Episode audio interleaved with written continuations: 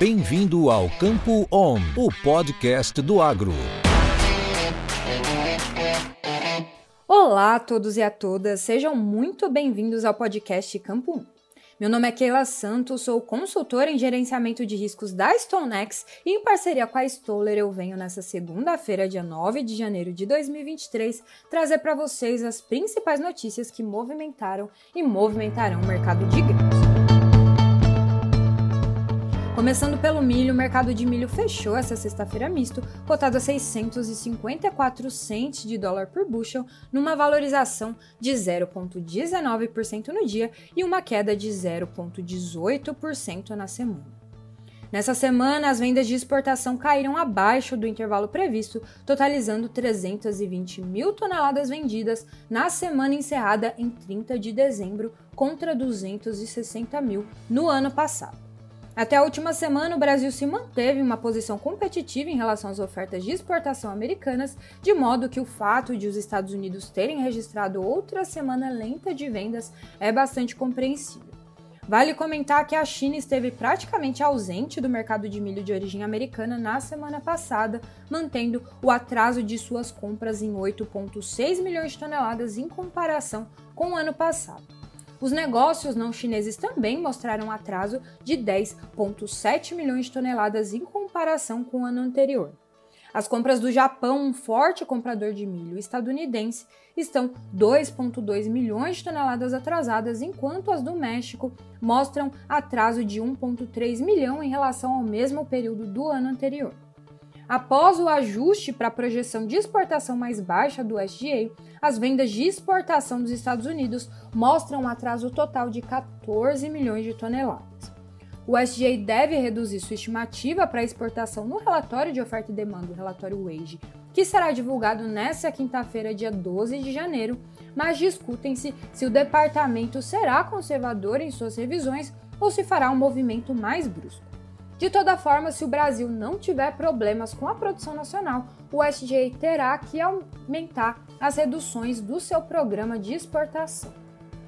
Vale comentar também que o uso de milho para a produção de etanol também deve registrar um corte, embora esse possa ser adiado com uma redução de apenas 635 mil toneladas. O SGA poderia esperar para ver se o verão impulsionará a demanda por gasolina norte-americana, embora os números de exportação do censo americano de novembro mostraram a menor exportação líquida de etanol nos últimos sete meses. Se não fossem pelas compras preventivas no início do conflito entre Rússia e Ucrânia, as exportações americanas estariam ainda mais baixas. Então aguardemos para ver como virá o relatório de janeiro do SGA, que também trará os resultados dos estoques trimestrais americanos. Por fim, ainda falando de milho, comentando um pouco sobre a Argentina, a Bolsa de Cereais reportou na última quinta-feira que o plantio de milho argentino avançou 69,9%. A instituição comentou que, apesar das fortes chuvas dos primeiros dias do ano, as reservas de água em parte do centro e do sul das áreas agrícolas ainda são escassas. Somada a essa realidade, os relatórios agroclimáticos apontam para a probabilidade de uma série de dias com altas temperaturas para as próximas semanas. A combinação de ambos os fatores podem afetar então tanto a realização dos planos de plantio de mudas tardias, bem como o potencial de produtividade dos lotes mais adiantados. Já para a soja, o mercado de soja fechou essa sexta-feira misto, cotado a 14,92 dólares por bushel uma valorização de 1,48% no dia e uma queda de 0,28% na semana. No fim da última semana, o complexo de soja foi impulsionado pelo farelo, enquanto os analistas alinham suas perspectivas para a Argentina antes do relatório Wade. Até agora, as estimativas do mercado sobre o número que o SGA trará variam de 40 a 45 milhões de toneladas. Um corte de 4 milhões e meio de toneladas retira a Argentina do mercado de exportação, enquanto um corte de 9 milhões e meio torna o país um importador líquido da soja brasileira. Uma safra de 40 milhões de toneladas mal atenderia a sua demanda de esmagamento, e isso sem levar em conta a reconstrução do estoque do produtor, que ninguém parece estar pensando muito bem o que acontecerá. O plantio da safra de soja da Argentina completou 82% de acordo com a Bolsa de Cereais, contra a média de 91%. O percentual bom e excelente é visto em 8% contra 48% da média histórica. O Brasil então terá de arcar com as perdas de exportação e esmagamento da Argentina, enquanto por aqui seguimos com uma comercialização ainda bastante atrasada. As ofertas de soja do Brasil para a China continuam competitivas em comparação com as ofertas americanas, apesar das vendas de exportação dos Estados Unidos quase dobrarem de volume em comparação com o mesmo período do ano passado, atingindo 720 mil toneladas. Depois de contabilizar o menor programa de exportação projetado pelo USDA, os compromissos americanos se posicionam em 3,75 milhões acima do ano passado. Os embarques ainda estão atrasados, o que pode impedir o USDA de elevar sua projeção.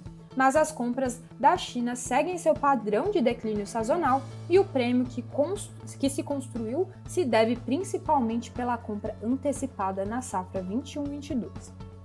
Normalmente, o que se vê é que dentro de três semanas, as reservas semanais do país asiático tendem a cair pela metade dos níveis que são observados hoje. Por fim, as vendas de farelo nos Estados Unidos aumentaram, mas não materialmente. Essa semana, os Estados Unidos venderam 79,3 mil toneladas divididas entre importadores menores. O mercado físico não parece apresentar pânico, como parece acontecer aí no mercado futuro.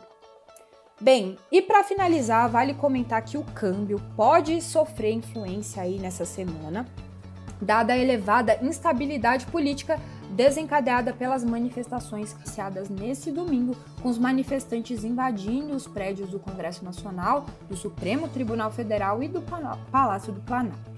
Essas manifestações e a forma como o governo reagirá deverá impactar o nosso câmbio, que provavelmente sofrerá uma forte desvalorização, impactando Chicago e os prêmios de exportação. Então aguardemos o desenrolar dos acontecimentos. Bem, por hoje é isso. Eu fico por aqui, uma ótima semana de negócios e nos encontramos novamente semana que vem. Isso é conhecimento, isso é Stoller.